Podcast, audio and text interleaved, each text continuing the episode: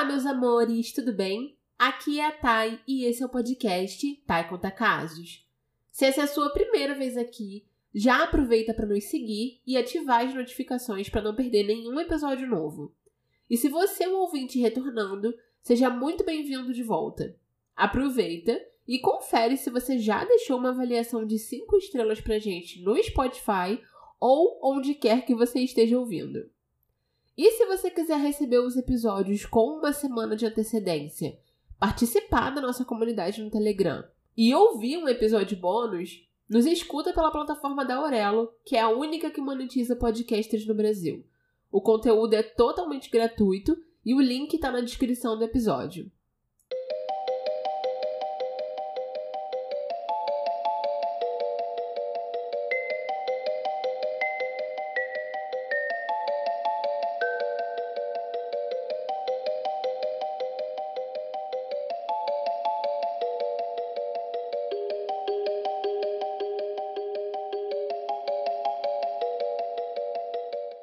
Fevereiro de 2012, o desaparecimento de uma jovem de 18 anos em Anchorage, no Alasca, trouxe ao conhecimento do FBI um dos mais brutais assassinos em série que os Estados Unidos conheceram no século XXI.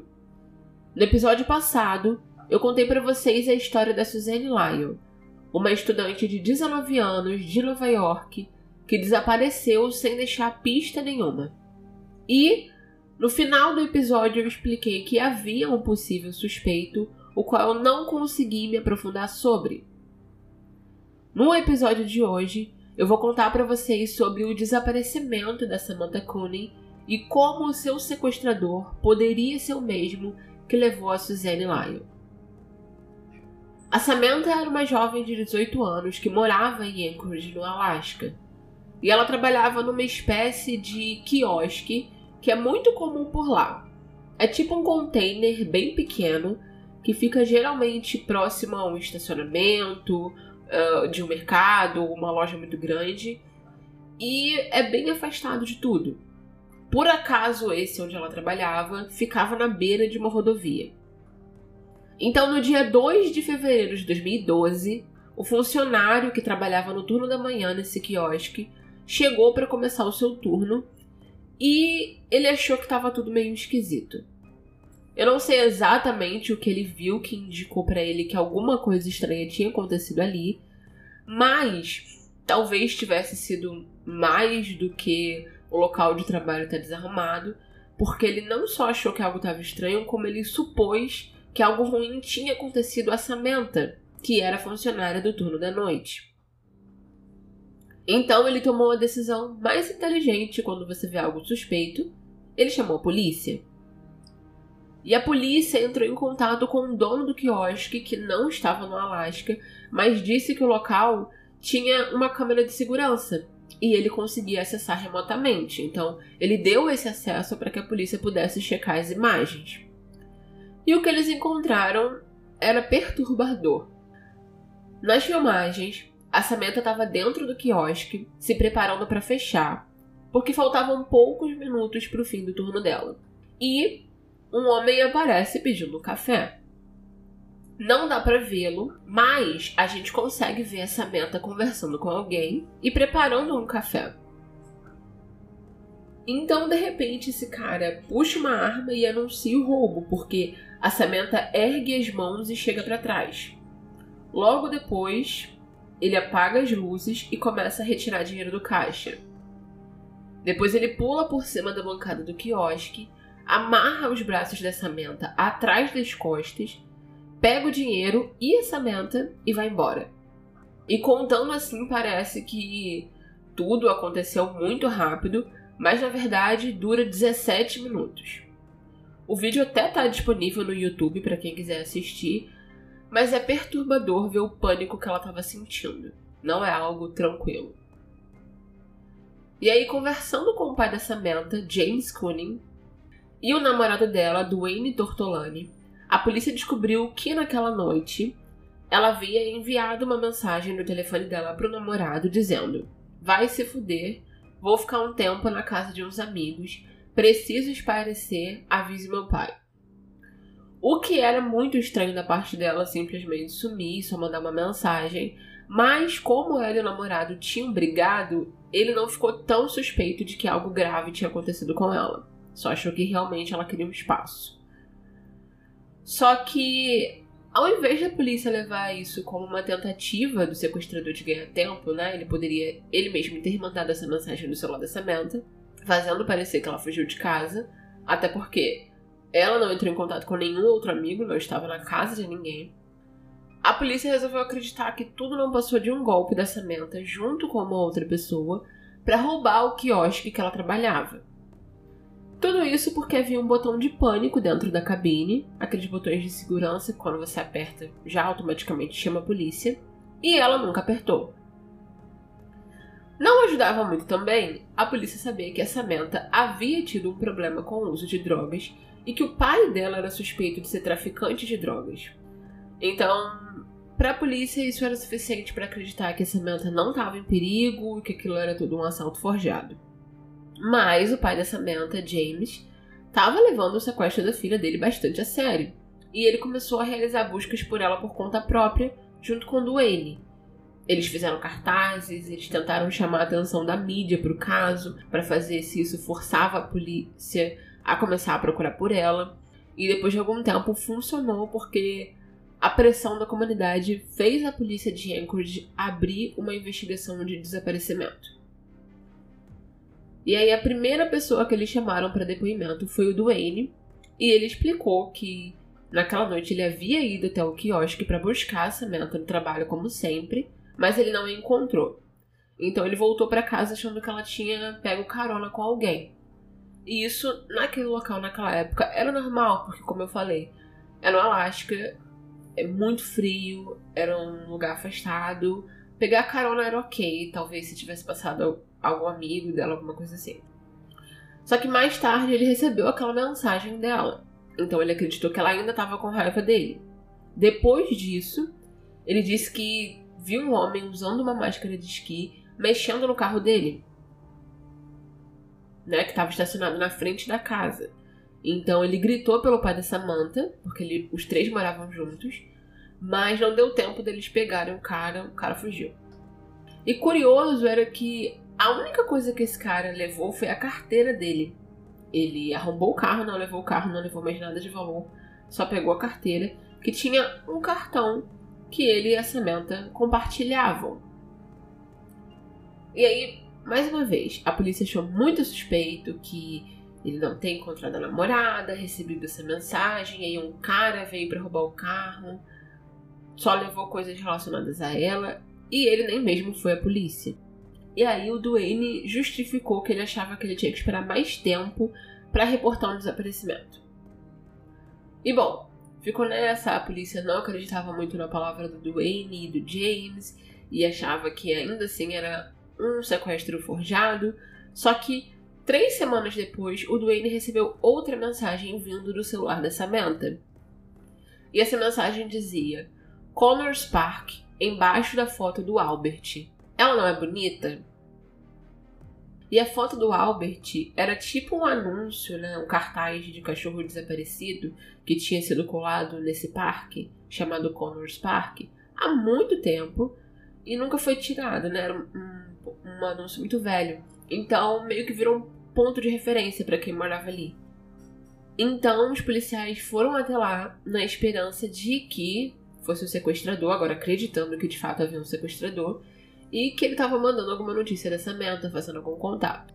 E o que eles acharam debaixo do cartaz foi uma sacola com uma nota de resgate pedindo 30 mil dólares e uma foto dessa menta segurando um jornal local que mostrava uma data recente. Uma outra coisa que dizia nessa nota era que se eles pagassem, ele ia devolver essa menta em seis meses. Então, desde o início já era meio estranho. E bem, a polícia ainda não estava 100% convencida, eles agora achavam que o pai dela também estava envolvido, porque ele não tinha deixado a polícia revistar a casa dele e porque ele não estava muito disposto a pagar o resgate. Porém, é, existiam dois fatores pelos quais o James justificou isso. O primeiro é que havia essa suspeita que ele estava envolvido com o tráfico de drogas. Então, se ele de fato estava, não fazia fazia sentido que ele não quisesse que a polícia revistasse a casa dele. Porque, por exemplo, se a polícia encontrasse alguma coisa e o prendesse, ele não ia estar livre para procurar pela filha dele.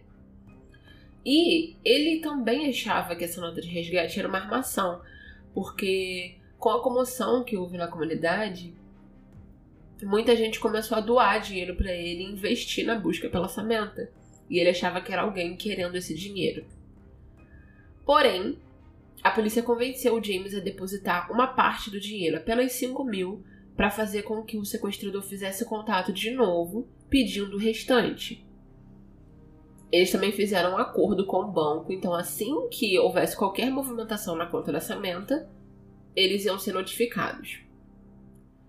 E aí, as informações são um pouco confusas, porque alguns lugares dizem que foram quatro horas depois que aconteceu o saque na conta, outros dizem que demorou alguns dias. Mas o fato é que começaram a acontecer saques na conta em caixas eletrônicos diferentes. E toda vez que o saque era executado, era normalmente, ou seja, a pessoa tinha ido lá com o cartão e com a senha, tudo certinho. Só que a ideia da polícia não deu muito certo, porque eles até eram notificados do saque no momento em que o saque estava acontecendo. Só que até a polícia chegar lá, não tinha mais ninguém no caixa eletrônico. E a esse ponto o FBI já estava envolvido na investigação também, então eles começaram a pensar numa outra estratégia. Eles consideraram deixar policiais em todos os caixas eletrônicos, mas seria meio inviável, e nesse meio tempo houve outra notificação de saque. Só que dessa vez não era em Anchorage, não era nem mesmo no estado do Alasca. Em 7 de março, o cartão foi usado no Arizona. Depois, ele foi usado no Novo México. E no dia 10 de março, ele foi usado em Humble, no Texas. E aí depois em outra cidade no Texas chamada Shepard. Então, seja quem for que estivesse usando o cartão, estava indo a caminho do sul, depois para o leste dos Estados Unidos. E em todos esses caixas eletrônicos tinham câmeras de segurança, mas o homem sempre estava usando uma máscara de esqui, assim como o cara que roubou o cartão de dentro da carteira que estava no carro do Duane. E aí, eles não conseguiram identificar esse cara. Porém, o que eles notaram é que ele sempre chegava num carro Ford Focus branco, então eles notificaram a polícia do Texas para ficar de olho nesse carro, em homens dirigindo esse carro, etc. Então, um policial do Texas ficou com isso na cabeça com, e ele começou a pensar nesse cara que eles estavam atrás e resolveu ir até uma concessionária para olhar o Ford Focus e ficar com a descrição do carro bem presa na mente dele.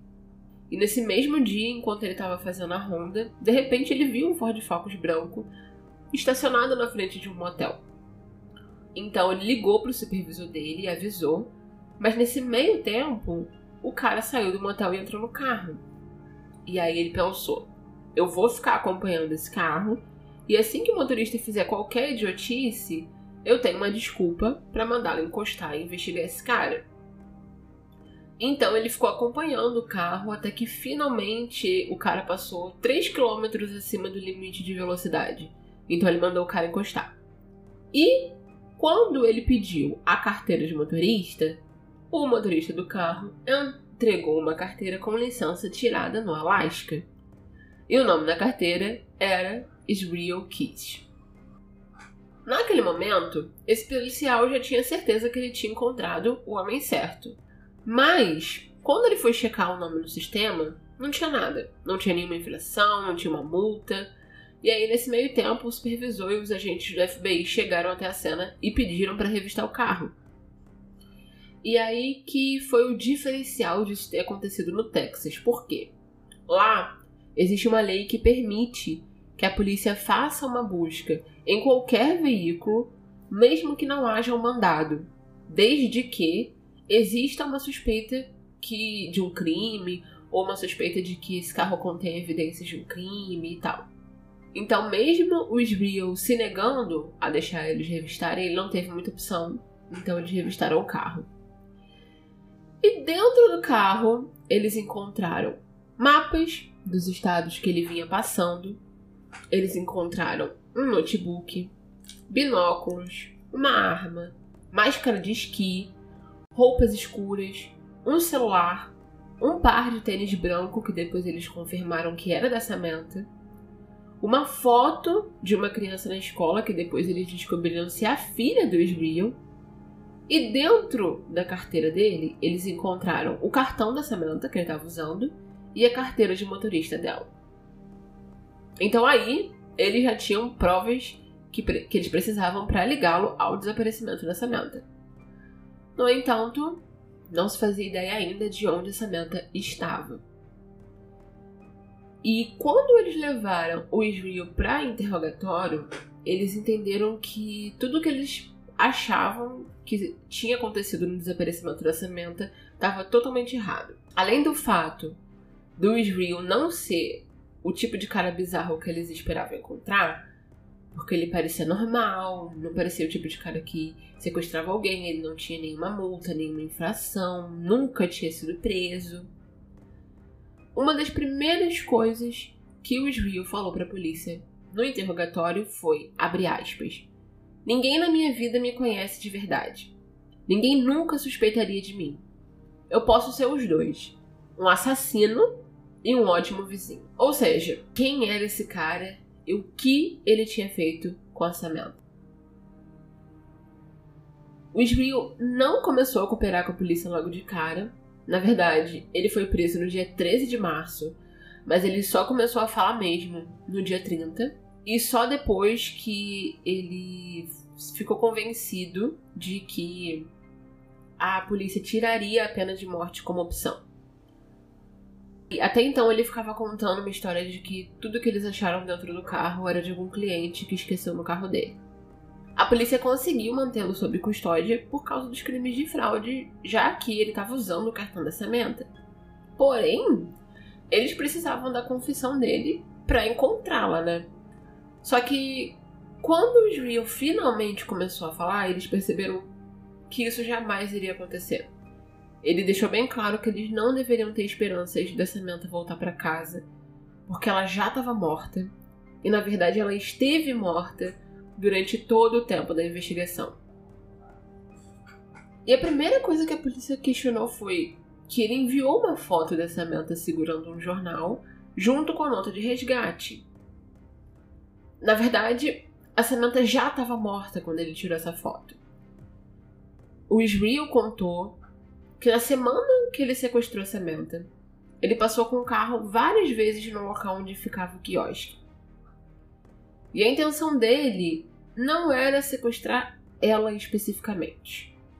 Ele explicou para a polícia que ele não tinha um desejo de matar alguém específico. Ele só tinha um desejo de matar alguém. Era isso. Exceto se fosse uma criança. Porque, segundo ele, depois que ele se tornou pai, ele tirou crianças e mães do catálogo. Então, ele dirigiu várias vezes pelo local para dar uma pesquisada e decidiu que ali era perfeito para fazer um assalto, porque era super afastado, né, na beira de uma rodovia, e por mais que passassem carros, ninguém prestava muita atenção no que estava acontecendo. Até porque era fevereiro, e fevereiro no Alasca é inverno, então, a temperatura mais alta que fica lá nessa época é zero graus. E aí, com a nevasca, ninguém conseguia ver nada de qualquer forma. Então, no dia 1 de fevereiro, ele saiu do carro com uma lanterna, uma arma, aquelas algemas de plástico e um scanner da polícia na orelha. Porque se caso o local tivesse um botão de pânico, ele ouviria se a polícia estivesse a caminho. E foi exatamente isso que ele disse a Samantha quando ele a rendeu. E foi por isso que ela nunca apertou o botão. Ele também disse que, como ele percebeu que não tinha nenhum carro estacionado ali, ele supôs que alguém vinha buscar a Samantha. Então, na verdade, a primeira intenção dele era esperar essa pessoa chegar e levar os dois. Mas ele acabou ficando impaciente, mudou de ideia e resolveu levar só a Samantha. Então ele tirou ela do quiosque com as mãos amarradas e enfiou guardanapos na boca dela para ela não gritar. Mas no meio do caminho do quiosque até o carro dele, ele viu uma câmera Canon no chão e se abaixou para pegar. Nesse momento, a Samantha conseguiu fugir, mas ele a alcançou e colocou a arma na costela dela.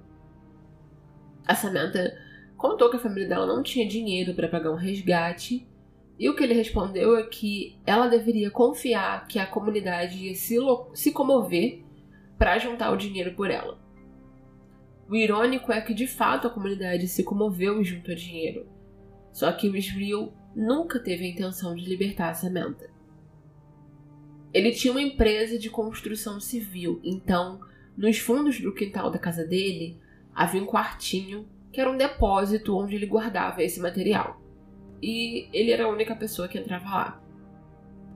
Então ele chegou em casa na intenção de colocá-lo nesse local, só que ainda eram 11 horas da noite. E a namorada dele e a filha ainda poderiam estar acordadas. Então ele ficou dirigindo com a Samantha no carro até ser de madrugada e aí finalmente ele entrou e aprendeu lá. Nesse momento ele pediu o cartão e a senha dela, e foi quando ela contou que esse cartão estava dentro da carteira no carro do namorado, e foi por isso que o Duane viu o Israel assaltando o seu carro na mesma noite. A Samantha deu a senha para ele, e ele disse que se ela fizesse qualquer barulho que né, fizesse os vizinhos chamarem a polícia, ele iria saber por causa do scanner e ele ia matá-la antes mesmo que a polícia chegasse. Então ele ligou o rádio bem alto para que qualquer barulho fosse abafado pela música, foi até o carro, conseguiu o cartão, foi até um caixa eletrônico e testou sacar 20 dólares para ver se a senha estava certa. Quando funcionou, ele sabia que ele tinha conseguido o que ele queria, então ele não precisava mais dessa meta. E aí, a voltar ao depósito, ele estuprou a Samantha e matou ela ali, com a filha e a namorada dormindo a poucos metros de distância. Ele disse no interrogatório que enquanto ele estrangulava a Samantha, o que se passava pela cabeça dele é que ele tinha que terminar logo, porque já era quase de manhã e ele precisava tomar banho para ir viajar com a família. Então, por duas semanas, enquanto ele esteve viajando, o corpo da Samantha ficou lá no depósito. Porém, por causa da temperatura muito baixa no Alasca, o corpo dela tinha ficado bem preservado, estava congelado. A ponto do Israel contar que ele teve que usar um secador de cabelo para aquecer o corpo e conseguir colocá-lo na posição que ele queria para tirar foto. Mas ele ainda achou que parecia uma pessoa morta. Então ele pegou a maquiagem da sua namorada, passou camadas e mais camadas de base no rosto no corpo da Samantha, blush, sombra. Depois costurou as pálpebras para dar atenção, a impressão de que os olhos estavam abertos e trançou o cabelo dela, que segundo ele, ele sabia fazer porque ele sempre trançava o cabelo da filha. Ele segurou o jornal na mão dela e tirou várias fotos até conseguir uma que ele gostasse. E imprimiu e fez a nota. E agora que ele não tinha mais um propósito nem mesmo para o corpo dela, ele a desmembrou e dirigiu até um lago foi numa parte bem distante e vazia. Como lá no Alasca é comum as pessoas pescarem em lagos congelados, uma prática que se chama ice fishing, né? eles geralmente vão com uma cabaninha ao redor do barco para se proteger do frio, fazem um buraco no gelo e jogam a vara ali dentro. E ele fez isso e ninguém desconfiou, ninguém viu nada, porque havia essa cabana tampando tudo que ele estava fazendo. Só que, além de jogar as partes do corpo dessa nada por esse buraco, ele disse que ainda ficou por ali algumas horas pescando. Pescando. E foi com o peixe que ele adquiriu naquele momento que ele alimentou a filha depois quando chegou em casa. O Israel direcionou a polícia até o lugar exato onde ele jogou o corpo, e eles usaram uma sonda para conseguir identificar onde os restos mortais da Samantha estavam, e aí conseguiram retirá-los para que fossem entregues à família para um funeral. Mas todo esse processo, até o Israel contar tudo o que ele fez com essa menta e finalmente dizer onde estava o corpo dela, durou muitos meses. As entrevistas dele com a polícia e com o FBI, alguns trechos até estão disponíveis na internet, eram sempre cheias de várias exigências dele e quase nenhuma cooperação. Ele sabia que ele estava no controle porque a polícia queria a informação que ele tinha e ele era a única forma deles conseguirem. Não existia nenhuma outra evidência. Então ele ficava fazendo vários joguinhos. Por exemplo, ele exigiu que a polícia não revistassem nem a casa nem o carro da namorada dele, porque ele disse que não queria que ela fosse incomodada. Ele também exigia que nada do que ele falasse para a polícia fosse divulgado. Diferente dos assassinos em série que todo mundo tá né, mais acostumado a ver, ele não queria fama, ele não queria glória que a mídia traz. Não queria ser reconhecido.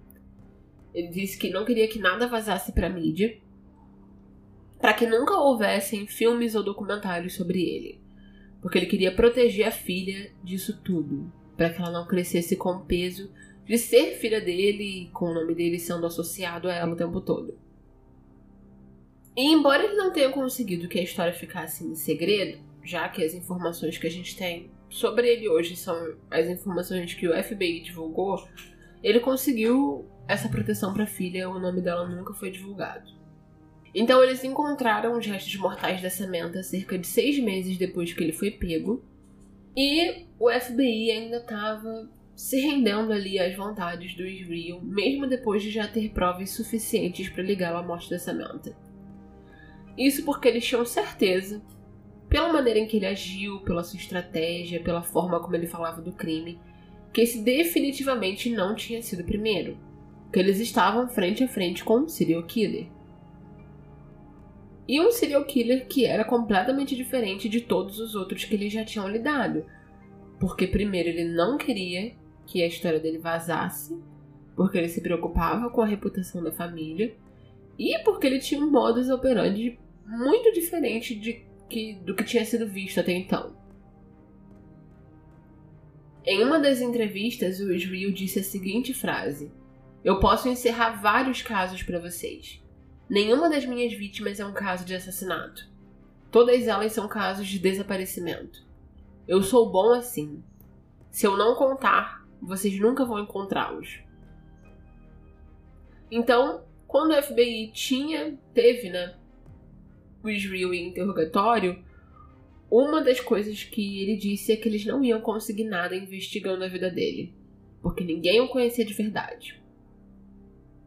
E ele disse que eles só conseguiriam as respostas que eles queriam com ele.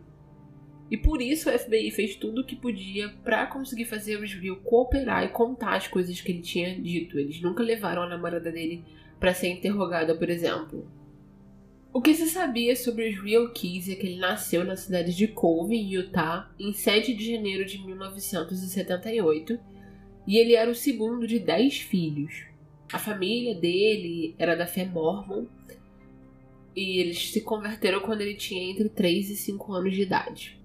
Então, os pais dele eram um casal que não acreditava na interferência do governo, não acreditava em escolas públicas, não acreditava na medicina moderna. Eles viviam isolados na floresta, sem aquecimento, sem eletricidade. Inclusive, ele e todos os seus irmãos nunca frequentaram a escola, foram educados em casa. E aí, quando ele tinha 5 anos, a família resolveu se separar do mormonismo e se mudar para uma outra área chamada Colville, que fica em Washington. E lá eles continuaram morando numa cabana, né, sem eletricidade, sem água corrente, mas dessa vez numa comunidade Amish, que também é um grupo religioso que não acredita em tecnologia.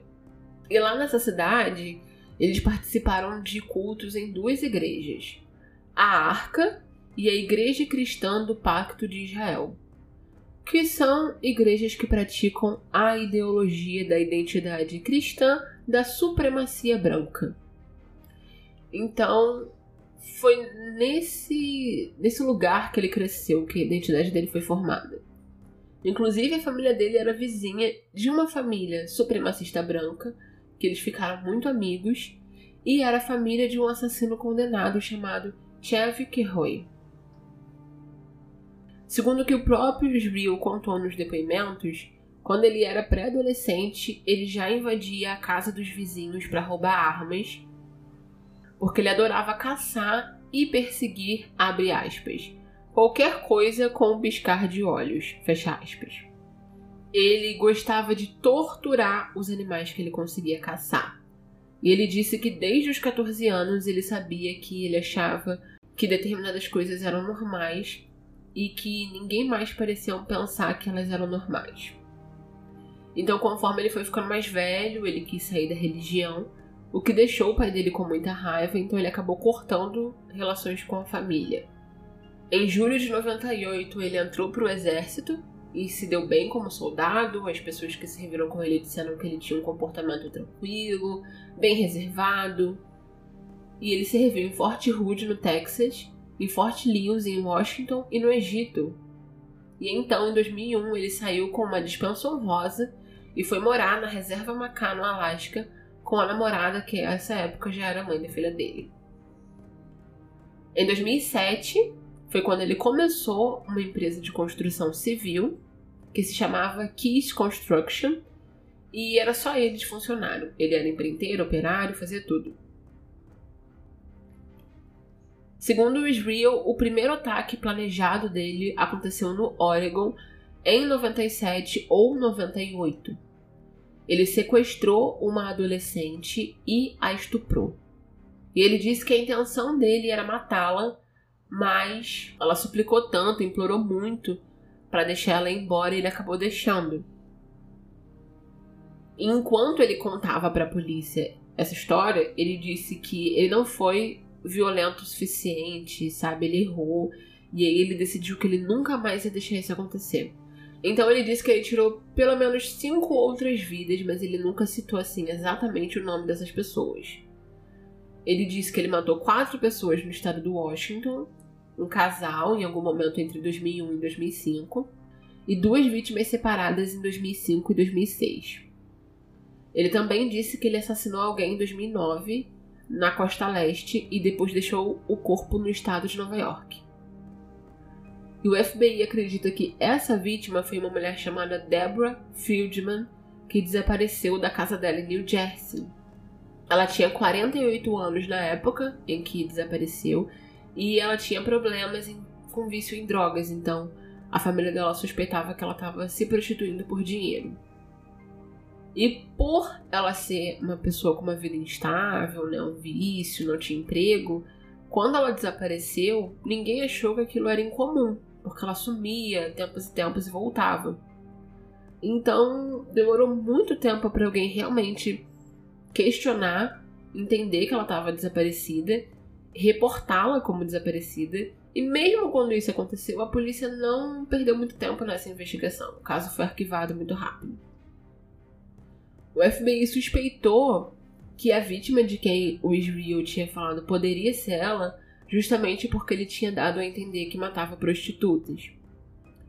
E em algumas entrevistas, os agentes deslizavam fotos de pessoas desaparecidas na frente dele para ver se conseguia identificar as vítimas que ele não quis dar nome.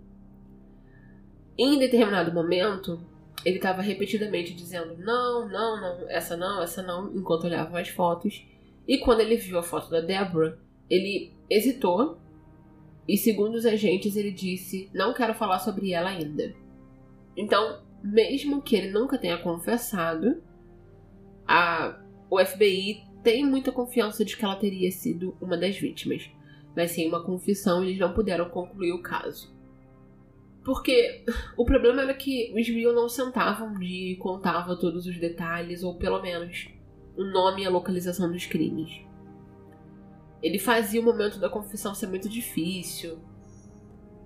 Falava uma coisa, depois divagava por horas e horas. E os investigadores tinham que suar muito para conseguir fazer ele voltar ao assunto. Principalmente quando eles abordavam assuntos relacionados à necrofilia, sexo com homens. O Israel se fechava e ele não queria mais contar a ideia desses detalhes saírem na mídia era o pavor dele. Ele não queria essa reputação. E muitas vezes, quando eles finalmente estavam chegando em algum lugar com a informação, ele parava e dizia que não ia mais falar sobre aquilo. E aí os investigadores sabiam que eles não iam conseguir mais nada.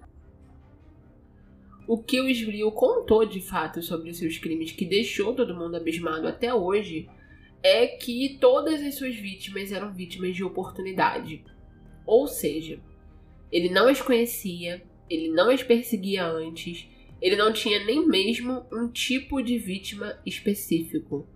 Qualquer pessoa que tivesse no lugar errado, na hora errada, poderia ser uma vítima dele. E o lugar errado na hora errada era simplesmente o local que o Israel tinha escolhido, estudado e preparado para um sequestro e assassinato acontecer. As únicas restrições dele eram sem cachorros, porque ele não invadia casas ou abordava vítimas que tivessem cachorros, já que, segundo ele, fazia muita bagunça, e sem crianças. Ele não matava crianças nem mães, porque, segundo ele, desde que foi pai, isso virou uma regra para ele. Então, ele escolhia as vítimas a esmo, mas ele escolhia os locais com bastante precisão. Na verdade, ele escolhia com meses e até anos de antecedência. Ele viajava até esses locais só para explorar e conhecer, fazer uma pesquisa e escondia nesses locais algo que ele chamava de kill kits, que seria traduzido para kits de matar, onde ele colocava num recipiente, um balde, alguma coisa assim, tudo o que ele precisaria para cometer os assassinatos: armas, munição, silver tape, cordas, algema, dinheiro, luva, roupa, binóculos e até mesmo um produto de limpeza que, segundo ele, fazia a decomposição acontecer mais rápido. Ele colocava então ali tudo o que ele precisaria, de forma que quando ele voltasse, ele não precisava trazer nada, era só esperar uma vítima. Ele também tinha um cuidado de nunca cometer os crimes perto de onde ele morava e nunca cometer um crime no mesmo lugar duas vezes. Então, na maioria das vezes, ele pegava um avião do Alasca, né, onde ele morava, até, vamos dizer, sei lá, Chicago, e depois ele alugava um carro e dirigia até outro estado ou três outros estados de distância para cometer o crime. Ele também tirava a bateria do celular para não conseguirem localizá-lo naquele local e ele pagava tudo em dinheiro. E nunca era dinheiro das suas próprias economias, porque quando ele cometia os assassinatos, ele também cometia assaltos e ele até mesmo roubava bancos para poder financiar os custos dos assassinatos e das viagens. Então ele fazia de tudo para que não houvesse nenhuma maneira de conseguirem rastreá-lo a um desses crimes. E, para ser bem honesta, o plano dele funcionou muito bem, porque a polícia nunca conseguiu. O único outro crime que existe certeza do Israel ter cometido, além do da Samantha Conning, foi um que ele mesmo confessou.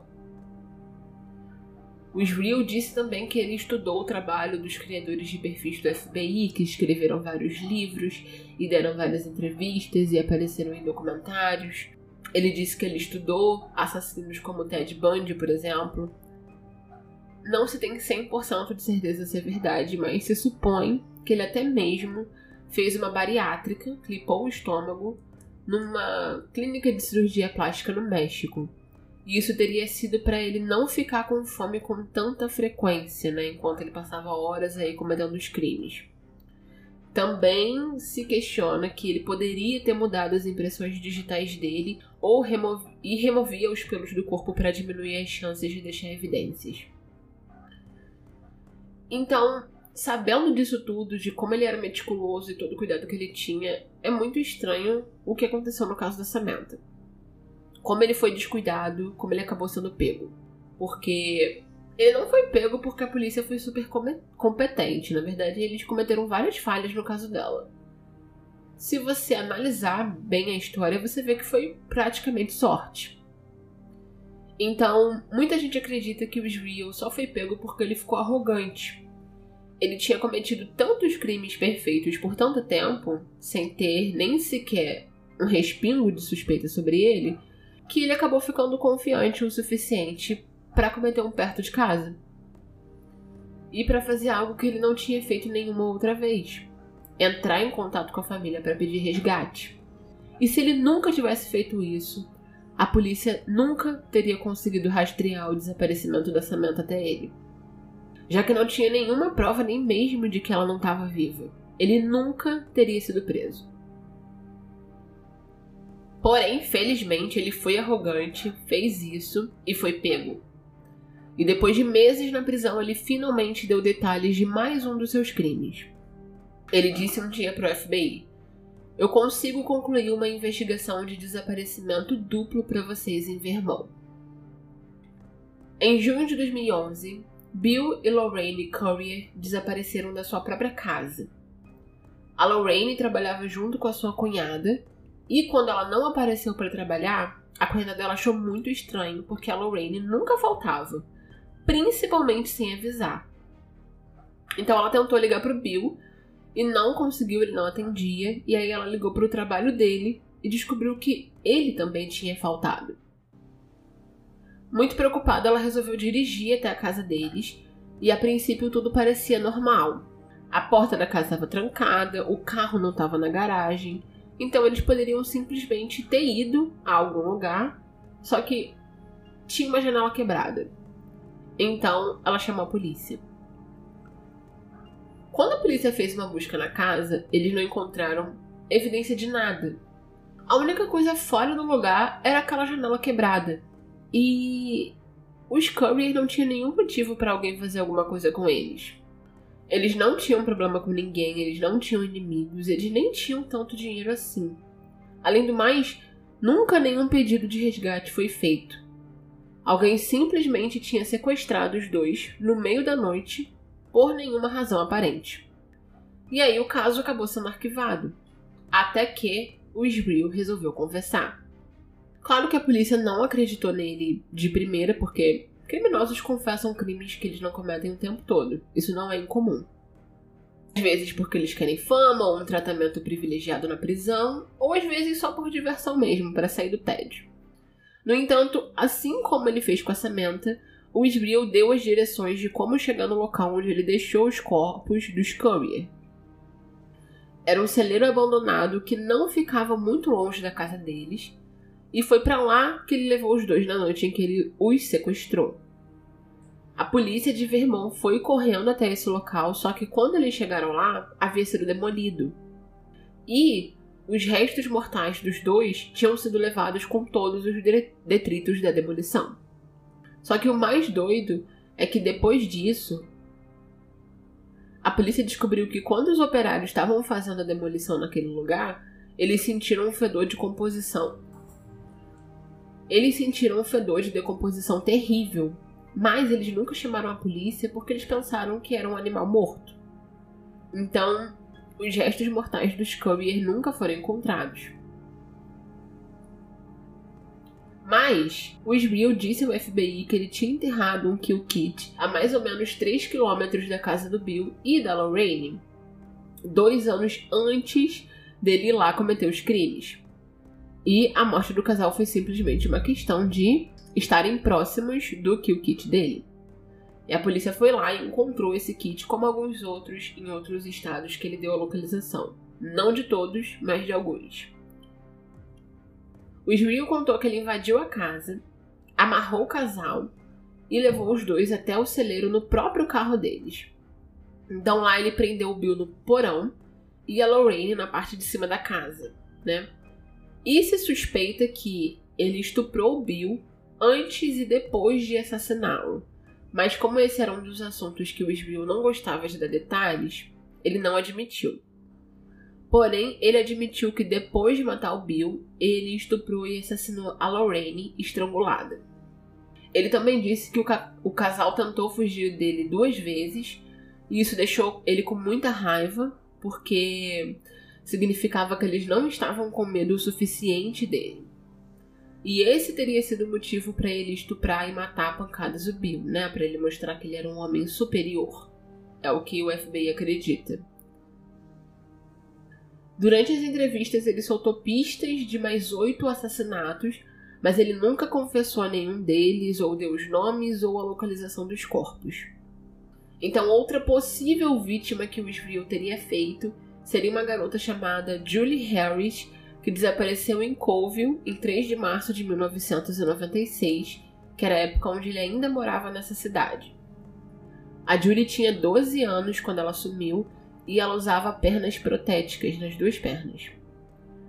Um mês depois do desaparecimento dela, a polícia encontrou as pernas e a bolsa da Julie, o que fez com que eles classificassem a investigação como homicídio. Mas a família dela ainda acreditava que ela estava viva porque, segundo a mãe, ela conseguia se locomover sem as pernas. No entanto, em 1997, os restos mortais da Julie foram encontrados a 5 quilômetros da cidade onde ela morava por crianças que estavam ali brincando. O Israel também foi apontado como suspeito nos assassinatos de Mary Cooper, de 56 anos, e a sua filha Susanna Stoden, de 27, que foram baleadas durante uma caminhada no estado de Washington em 2006. Mas mais uma vez, ele nunca confessou. Uma das coisas que ele de fato disse aos investigadores foi que ele tinha um sonho de deixar o Alasca e viajar por regiões que tivessem sido devastadas pela natureza, tipo tempestades, furacões, tornados, e encontrar novas vítimas enquanto ele ia fazendo trabalhos de empreiteiro. E que ele queria ter uma casa, tipo um castelo, onde ele pudesse aprisionar as vítimas dele. A detetive de homicídios de Anchorage, Monique Doll, disse sobre os Rio, abre aspas, ele não sequestrou e matou pessoas porque ele era louco. Ele não sequestrou e matou pessoas porque a sua divindade disse a ele ou porque ele teve uma infância ruim. O Israel Keys fez isso porque ele se divertiu muito com isso, da mesma forma que um viciado se diverte muito com as drogas. De certa forma, ele era um viciado e estava viciado na sensação que tinha quando estava fazendo isso. Fecha aspas. Quando os investigadores perguntaram a ele por que, que ele cometeu os crimes, a única resposta do Israel foi: Por que não? Infelizmente, na noite de 1 de dezembro de 2012, enquanto ele estava preso no complexo correcional de Anchorage, o Israel se suicidou. Apesar dos avisos de que ele não deveria ter acesso a uma lâmina de barbear, ele de alguma forma conseguiu uma e cortou seus pulsos e se estrangulou com um lençol enquanto estava deitado na cama. O seu corpo só foi descoberto na manhã do dia seguinte. E sob o seu corpo havia uma carta desconexa que mais tarde foi chamada de Ode Assustadora ao Assassinato. Ela não oferecia pistas sobre as identidades das suas vítimas anônimas, mas as descrevia como lindas borboletas cativas. Eu digo infelizmente porque com a morte do Israel se levou junto todas as respostas. A polícia só conseguiu solucionar, concluir a investigação de dois dos seus crimes. Embora ele fosse um monstro arrogante, ele tinha um ponto. A polícia não fazia ideia de quem ele era ou o que ele estava fazendo por anos. Eles só conseguiram ligar o assassinato do Scurry a ele porque ele quis. E desde a morte do Israel Keys até hoje, a polícia continua investigando mas ainda não conseguiu ligar ele a nenhuma outra vítima. A única coisa que eles têm, sem a confissão, é associar o histórico de viagens dele a desaparecimentos cometidos nos lugares nos mesmos períodos, e começa em 1997. A polícia também sabe de pelo menos cinco estados onde ele teria enterrado os kill kits, mas só conseguiram recuperar mais dois. E um dos lugares onde ele esteve em março de 1998 era Albany, Nova York. O mesmo lugar, no mesmo período em que a Suzanne Lyle desapareceu. E, se você se lembra, no último episódio, ela sumiu sem nenhuma pista. E talvez, assim como no caso da Samantha, ele tenha forçado ela a dar a senha do cartão e tirado o dinheiro da conta dela assim. Em 2012, ele usou o celular da Samantha para fazer parecer que ela tinha fugido e ainda estava viva. Mas em 98, a Suzy não tinha o celular. Então talvez sacar pequenas quantidades de dinheiro da conta dela tivesse sido a maneira dele de fazer parecer que ela ainda estava viva. Nenhuma das vítimas dele foi encontrada e ele não tinha conexões com nenhuma delas, então a Suzy poderia ter sido uma das pessoas que esteve, que esteve no lugar errado na hora errada. Isso é tudo que a gente sabe sobre ele, sobre as vítimas. Ele falou em matar menos de uma dúzia. E enquanto ele estava na, na, prisão, ele usou o próprio sangue para desenhar 12 crânios que poderiam representar 11 vítimas e o próprio Israel Keys. Mas a verdade é que a gente não sabe. Em 10 de dezembro de 2012, a mãe do Israel Hyde e quatro das suas irmãs compareceram a um pequeno funeral em Deer Park, em Washington, em memória dele. O Tai Conta Casos foi criado e desenvolvido por mim, Tai Fonseca, com o objetivo de dar voz às vítimas e educar as pessoas para que crimes assim não se repitam e a vida de ninguém tenha sido em vão.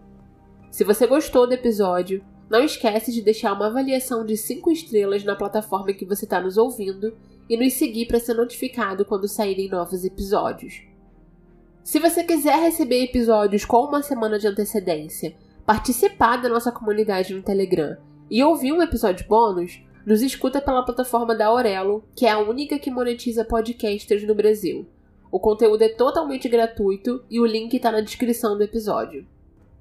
Para não perder nenhuma novidade quando saem os episódios novos, segue a gente lá no Instagram, arroba taicontacasos, e no TikTok também. Lá eu trago outros casos, notícias, sugestões de documentários e séries relacionados a casos reais. E qualquer sugestão de casos você pode me mandar por lá. Um beijo e até o próximo episódio. Se cuidem!